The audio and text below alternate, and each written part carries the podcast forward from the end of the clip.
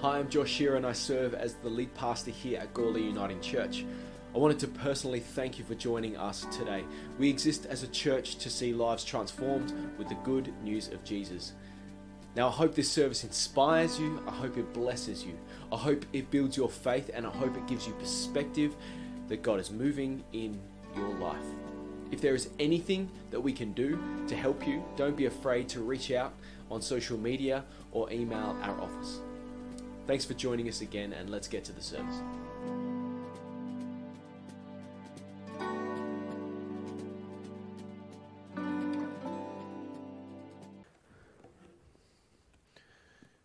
Brilliant. Well, here we are once again. Oh, before I forget, I better grab one of those business cards. Otherwise, we're not going to be able to show you what they're about. All right, well, here we are.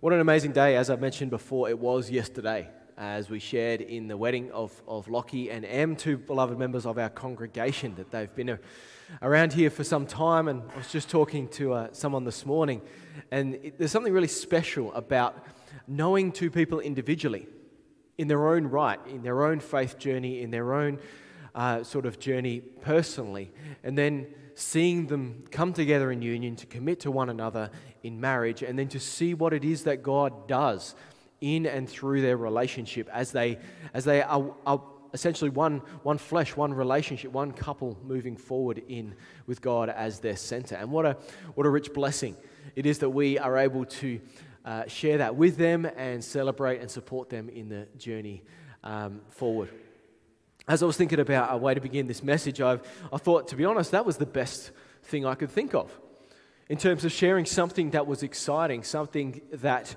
was great news, something that was that warmed my heart, and that for many of you I know, if, if you know uh, Emma Lockie, it warms your heart as well. And I think that's something really special about good news. Is that whilst I mentioned, I think last week, and even a little bit the week before, uh, in, the, in our broader culture, bad news seems to be the thing that gets pushed to the forefront of the narrative uh, of our news and of things like that. And, and the as a church, we don't want to be defined by the bad news. We want to be defined by the good news, the positive things that are happening. We want to be for things rather than against them. And in, in many ways, even though bad news is what gets pushed upon us, it doesn't take very long to realize that when you start talking about good things, when you start sharing positive news, it seems to take on a life of its own.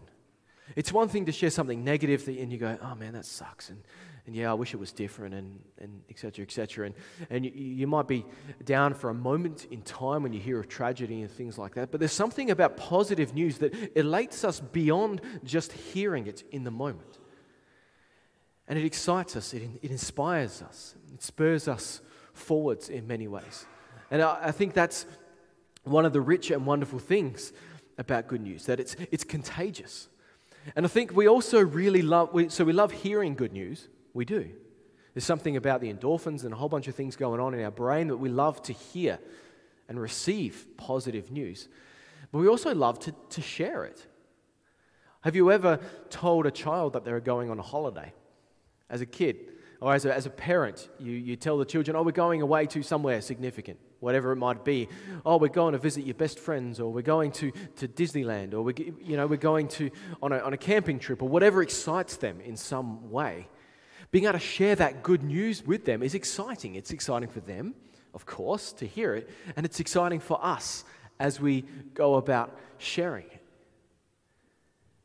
And so I think good news is a really significant part of what actually helps to shape our enthusiasm, our motivation, and our mood.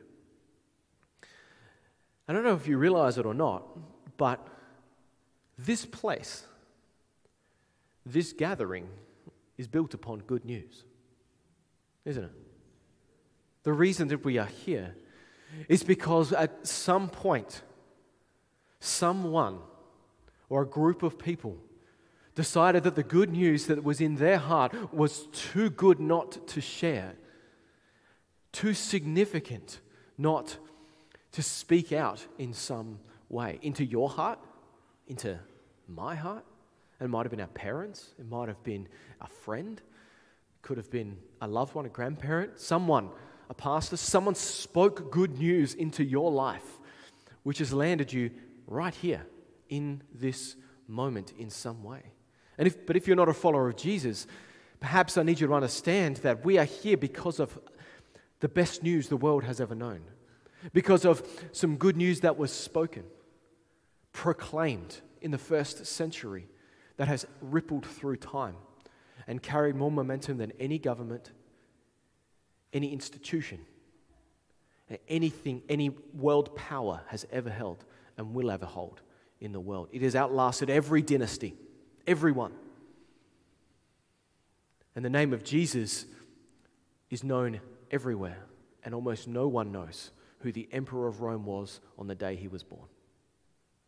Isn't it interesting? How is it that this news could outlast everything, every dynasty that ever existed? And I think it was because those that held the good news, those that knew the truth, those that were sharing it, were convinced beyond a shadow of a doubt that it was true and that it was worth sharing with the world around them. Those two things, I believe, are what carried the good news, the gospel as we know it now, beyond the first century and into the passages of time that we might be able to sit here together. And the thing about this good news it was, was, it was, it was so compelling, so convicting, and so motivating that it had a really peculiar effect. That it wasn't just good news that inspired them to share it with others, it was good news that inspired them so much that these first early Christians would give their lives proclaiming it as true. Give their lives. Go to the grave proclaiming a truth. Now, I don't know about you, but I can tell I can spin a good yarn. You, have heard me spin a good yarn up here. For 40 minutes, you've heard me spin a good yarn up here. But I tell you what, it would have to be a pretty special sort of story for when someone said, you know what? I'm going to take your life if you don't renounce what it is you just proclaimed it would have to be a pretty compelling story and have to be something that I knew to be true for me to say, you know what? All right, it's worth it. Because I'm not going to, because what I know is what I know, and it's true, and you can't take that away from me. Friends, that is what the early, that's the way the early Christians behaved when no one predicted it. No one saw it coming not, not Roman soldiers, not Roman emperors, not Jewish leadership. No one saw it coming. And yet there they were, and here we are. We're looking today in a passage of text from uh, the Acts of the Apostles. It was recorded by a guy called Luke, a doctor in the first century. And he wrote about what happened to the early church. It's called Acts, and it's what happened in the early church for the first um, years following Jesus' death and resurrection. And it's the Acts of the Apostles. And the word apostle simply means witness. And what does a witness do? In a court of law, a witness shares the truth that they know to be true with those around them. And so these are the acts of those that chose to share what they knew to be true with the world around them in the first century. So I want, to, want you to open, if you've got a Bible with you, open to Acts chapter 4, starting in verse 1. And it'll be, it will be on the screen, hopefully, as well today. To give you a bit of context as to what's going on in this moment, Peter, one of the guys that traveled with Jesus, he denounced him three times, and then uh, just before his, um, Jesus' death. And, and then after his resurrection, they reunited, and Jesus forgave him, and Peter committed his life back to Jesus, and ultimately it's upon, Jesus, uh, upon Peter that much of the New Testament church is built. And so we've got Peter, journeyed with Jesus, and John, one of the other guys that was with Jesus.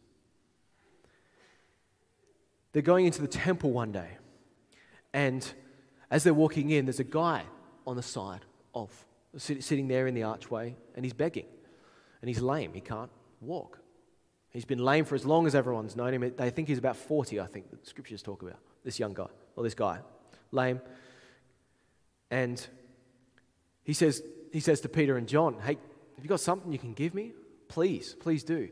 And keep in mind, there was no social security back then, and so giving alms and begging alms was actually a really important part of Jewish society. And so it was expected in many ways that a good, devout Jew would give to those that have less, particularly those that are phys- physically crippled or, or, or in something like that. So this wasn't an unusual interaction. But as they're walking in, I don't know if it was sort of Peter, he's gone, have you, can you got some money for me? I don't know if Peter's gone. And just checked his wallet. Oh. No, sorry, man, I don't have anything. But instead of doing what you and I do, which is just walk on most of the time, he stops and he says, Look at me. Gold and silver I don't have for you, but I'll give you what I do have. In the name of Jesus Christ of Nazareth, get up and walk. And the man stands and starts walking for the first time in his life, as far as we can tell. What a gift! You can keep the gold, I'll take the legs, thanks. Unbelievable. And he goes on praising God.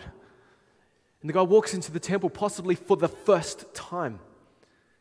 Certainly he's walking in there, but those with physical disabilities often weren't allowed to go into the temple. And so, can you imagine having desperately, he, he was there at the gate as close as possible, but not quite in. And in this moment in time, he gets given a gift greater than anything he will ever know. Not just the gift of healing, the gift of community, the gift of being able to worship his God in the place of the Lord as a Jewish man. What a gift.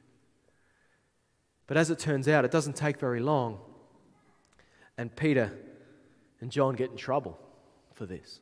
Word starts to spread. And Peter and John, uh, sorry, the, uh, the temple guard and the Sadducees come up to Peter and John while they're sharing what's just happened and, and talking to people about it and, and what they believe to be true. And so these Sadducees are the, uh, are the political leaders at the time in the Jewish community. And it says, verse 2, that they were greatly disturbed, the political leaders, because the apostles, Peter and John, were teaching the people, proclaiming in Jesus the resurrection of the dead. Now, the Sadducees didn't even believe in the resurrection of the dead. So that was disturbing enough, but they're, they're proclaiming this new Lord, this new person, this Messiah. And so they seized Peter and John. And because it was evening, they put them in jail until the next day. But many who heard the message that they proclaimed believed. And so the number of men not including women and children who believed, grew to about 5,000. So the church has exploded with growth at this time based on what it is these guys have shared. And the next day, the rulers, the elders, and the teachers of the law met together in Jerusalem, and Annas, the high priest, was there. And so there was also Caiaphas, John, Alexander, and others of the high priest's family they had Peter and John brought before them out of the dungeon and began questioning them. By what power and in whose name did you do this act? What did they do? They blessed the guy in the name of Jesus and made, helped him walk for the first time. And yet, they're being put on trial for that. By what power and in what name did you do this? The, see, the moment here for Peter and John, they've got a, they've got a, um, they've got a decision to make. What do they say? They are in front of the religious, political, and social powers of their time the ones that can ostracize them from community, the ones that can cast them out of the city, the ones that can ban them from the temple worship, what are they going to say in response to this question? What would you say? What would I say? knowing what it might cost you. Well, this is what he says. Then Peter, verse 8, filled with the Holy Spirit, said to them, Rulers, elders of the people, all y'all who are in charge, if we are being called to account today for an act of kindness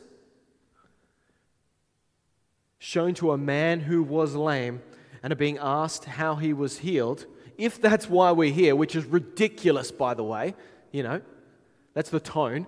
It's like, are you serious? We're, we're called in front of this court for an act of kindness. But if that is what you're really asking us, how it is that this man was healed, then let me tell you this it is by the name of Jesus Christ of Nazareth, whom you crucified, ouch,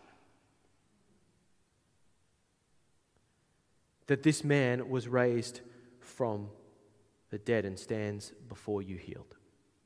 So the, the man was here, the man was in the room, standing before them, healed. And knowing what it would cost him, Peter declares it was actually in Jesus' name that this happened. He continues Jesus is the stone you builders rejected, which has become the cornerstone. You rejected him, you killed him, and now he is everything to the building which is being built in the world, the church, is what he's saying. Salvation is found in no one else, for there is no other name under heaven given to mankind by which we must be saved. I talked about this last week. Who is venerated above every other name in the world? Jesus. Why? Because he gave his life for the world. And that path to greatness led his name to be greater than every other name. And Peter declares it here as well. And when they saw the courage of Peter and John, that is, the, the leaders, and realized that these were just unschooled, ordinary men. These guys didn't even finish Bible college, they flunked out. They were fishermen, which means they tried to go to Bible college, flunked out at some point, and had taken up the family trade. Jesus called them. So these guys weren't schooled. They knew, they knew the first five books of the Bible by heart, because every Jewish boy did. But these are unschooled, ordinary men. And they were astonished. And they took note. What did they take note of? That these men had been with Jesus. But since they could see the man who had been healed standing there with them, there's nothing they could say. What do you say? Are you lying? It didn't happen? He's right there. There's nothing they could say. So, there's nothing that these leaders could appeal to. There was no response they had. So they ordered them to withdraw from the Sanhedrin, from the, from the leadership council. They said, Go away. We're going to talk about this. And so they conferred together. What are we going to do with these guys? They asked. Everyone living in Jerusalem knows they have performed a notable sign, a miracle. And we can't deny it. He's right here. But to stop this from spreading any further among the people, we must warn them to speak no longer to anyone in this name, that is, in the name of Jesus. We're going to warn them. Then they called them back in after the council and commanded them not to speak or teach at all in the name of Jesus. Don't you do it. But Peter and John replied, Which is right in God's eyes? They would, you would never. this is like asking the magistrate a question in our court of law.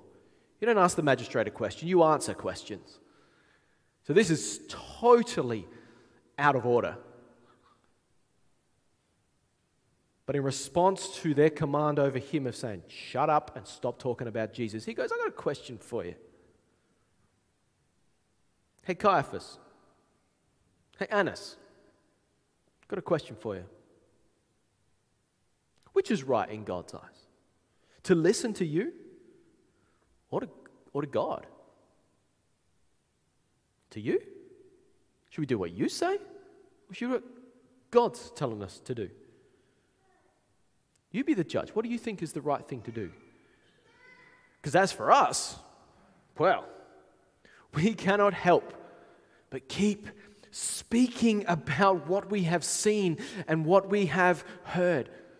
You want to shut us up?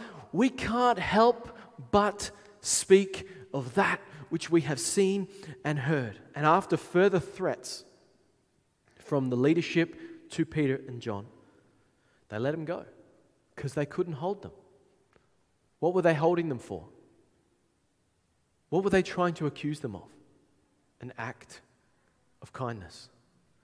And there is no law that would prohibit, no law that can hold an act of kindness, an act of love. They decided they could not punish them because all the people were praising God for what had happened. For, here it was, for the man who was miraculously healed was over 40 years old. Everyone knew this dude. Everyone had walked past him. Everyone had probably given him some money, and now they didn't have to. The act of kindness spoke for itself. The act of kindness spoke for itself. It was undeniable. These guys would ultimately face death for the truth that they declared, and never once did they renounce it. What did they see? What did they hear? Well, that they noted in here that they, they'd been with Jesus. But it wasn't just the philosophies of Jesus that they proclaimed, that wasn't just what they saw and what they heard.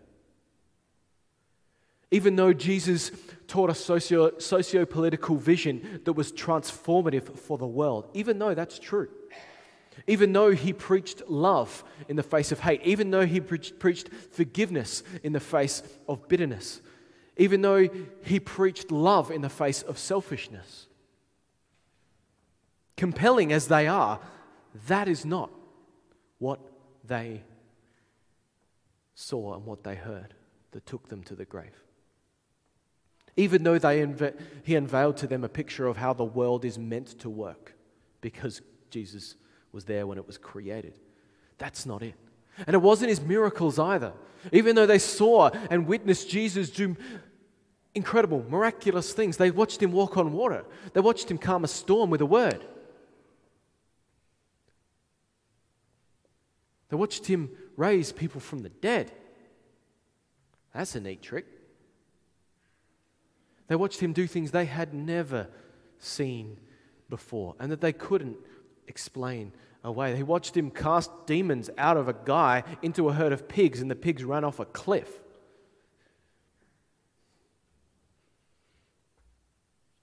They'd seen him do anything. seemed like he could do anything. They saw him speak to God, and the heavens responded to it.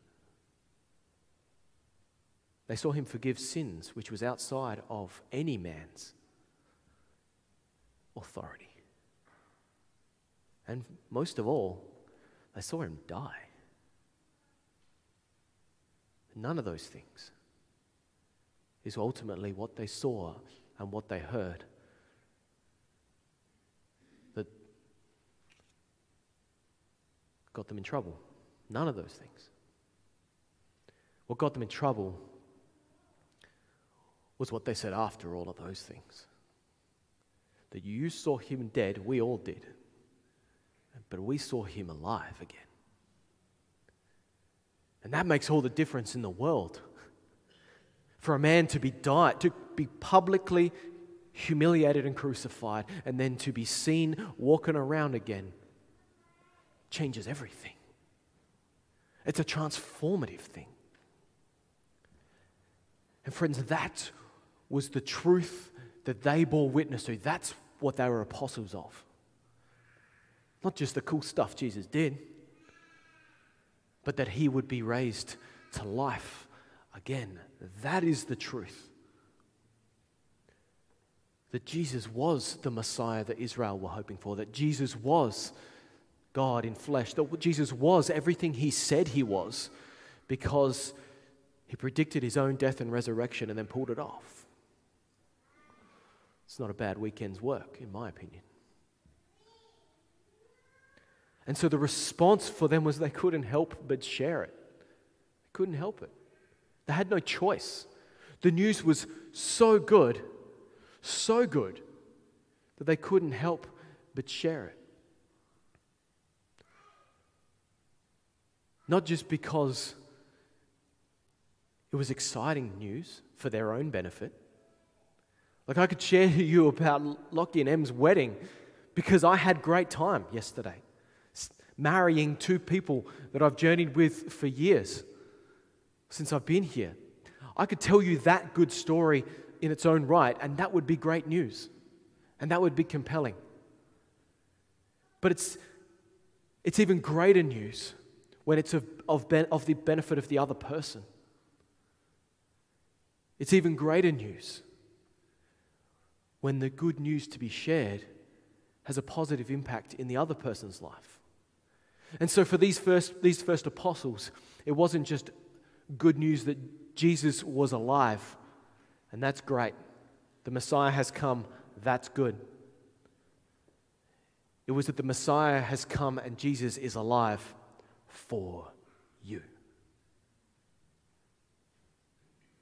The Messiah has come. Jesus is alive for you. And that's the difference. That's where it, tra- it changes everything. Because good news travels, but good news that benefits another is the best of news to have ever been spoken. And so, for these apostles, the good news was too good to keep to themselves. we have that same good news, don't we? That's why we're here. That you and I have the same good news. And that it's not just for our benefit, it's for the benefit of the world around us. It's for the benefit of the community that we are called to serve. It's good news that says Jesus died for God. And if we really believed it, I'm going to challenge you, I'm going to get up in your business for a minute. If we really believed it, I would argue that our witness would look a little bit more like the apostles than perhaps it has for the Christian church in recent years across the world. If we really believed, and if we were really convinced, then there is nothing there is no social, no political, and no economic pressure that could be placed upon us that would make us shut up. That we could stand there and say it because we believe it and it's so compelling that we cannot keep it to ourselves. Friends, that is what that is the good news that we steward. That is the good news that has us where we are today, and that is what it is. We are called to share. So, if you're not a follower of Jesus this morning, I need you to hear that. That we are called as Christians to steward something that is for you. The truth that Jesus of Nazareth existed, the truth that God is real, and the truth that Jesus died for your sin for my sin. Why? So that we can be free. And whom the Son, that is Jesus, sets free is what? Is free indeed. No one can take that away from us. And that is good news, my friends. And so, if you're a follower of Jesus in this room today, joining us online today, I need to remind you of that simple truth that that is the good news we are here for, plus nothing else. So often in our journeys of faith and in our journey as a church, we make the secondary things of the Christian life primary and push the primary things to the side. We make social or political issues primary when they're not. We make discipleship journey issues primary when they're not. What's the primary message of the church for the world? Jesus died for you. Full stop. And in the end, all this fancy marketing, that's what it's about. Jesus died for you. And the census data tells us that 60% of our community no longer have any affiliation with Christian community or religion at all. Not interested or just don't, not involved. De-churched, unchurched, post-churched, whatever definition it is. More than half of our community had ticked that box in the census. And less than 10%, it's about five and a half to seven percent of our community attend church on a regular basis. That's it. Of the Gawler, the 30,000 people here in the Gawler broader district, less than 7% of us attend church on a regular basis. What does that tell us? We can look at that and go, man, that sucks. Or we can go, man, what an opportunity to speak hope and life. What a blessing, what a privilege, what an outstanding season to be a part of what God is doing in this town. But can you imagine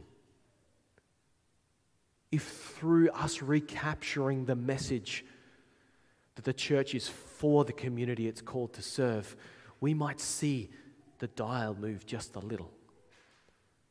And that people that do not know Jesus might walk into or engage with or encounter the movement of this church and realize for the first time that Jesus is for them. Oh, what a time to be alive. And so that brings me to this. On your chair or on your pew is a card. And it says for Gawler on it. It's not surprising. And on the back of it, it's got the why behind for Gawler. The for too long the church has been known for what it is against, and we want to be known for what we are for. And so, my challenge for you this week, as we wrap up this series, we've talked about giving.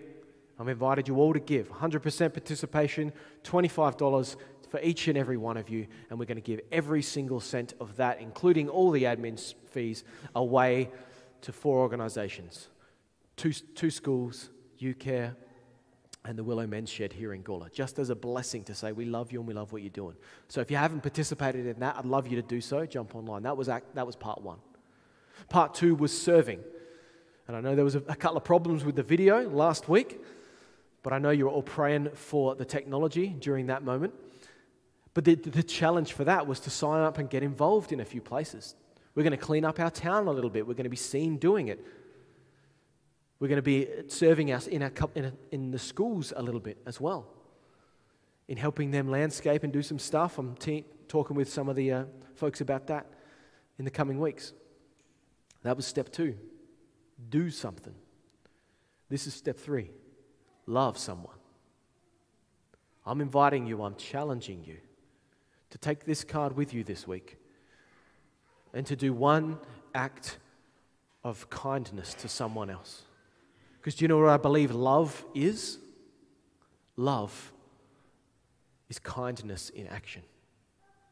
And so I'm challenging, I'm inviting you to do one random act of kindness this week. I want you to pray about it in every morning.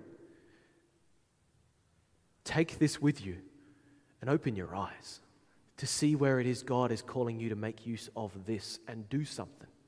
Buy a coffee for someone.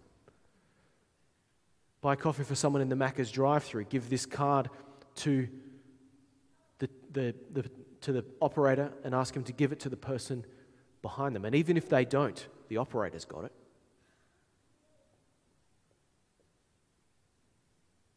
And then when they ask you why, it's right there.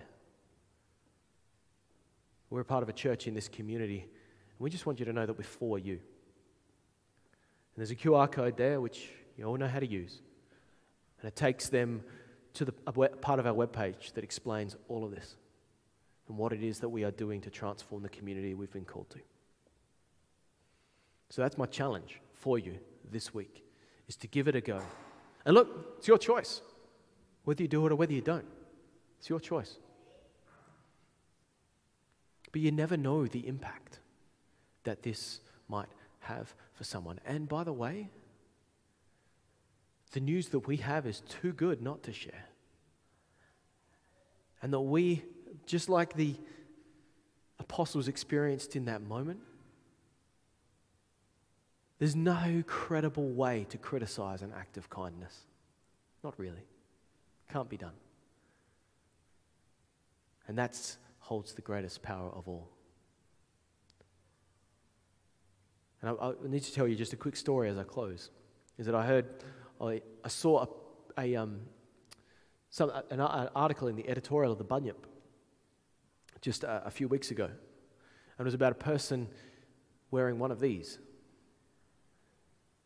that served someone in to help them get groceries to their car. They went back, they got a bag, like bought a couple of disposable bags because this person had forgotten them for whatever reason. I don't know why, don't know the situation.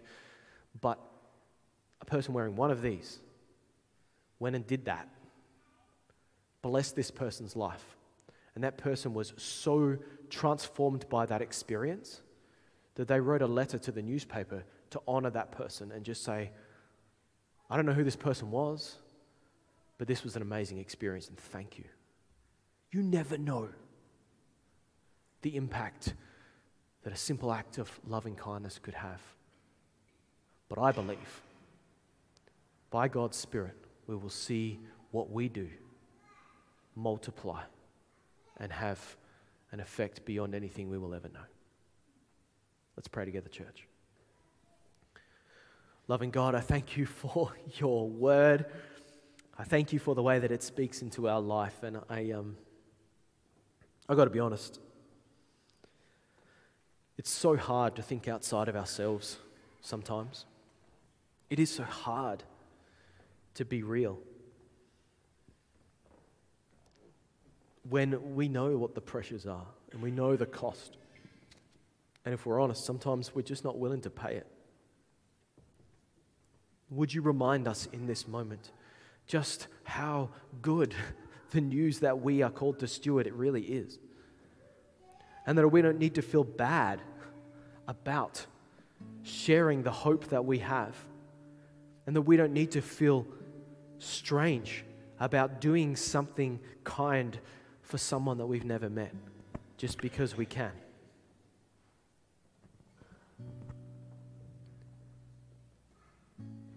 Because even if it, even if it has no tangible impact, we trust that when we're living out the call you have placed upon our life to be a witness to what we know to be true, Lord, the results are up to you, not us. We leave it in your hands.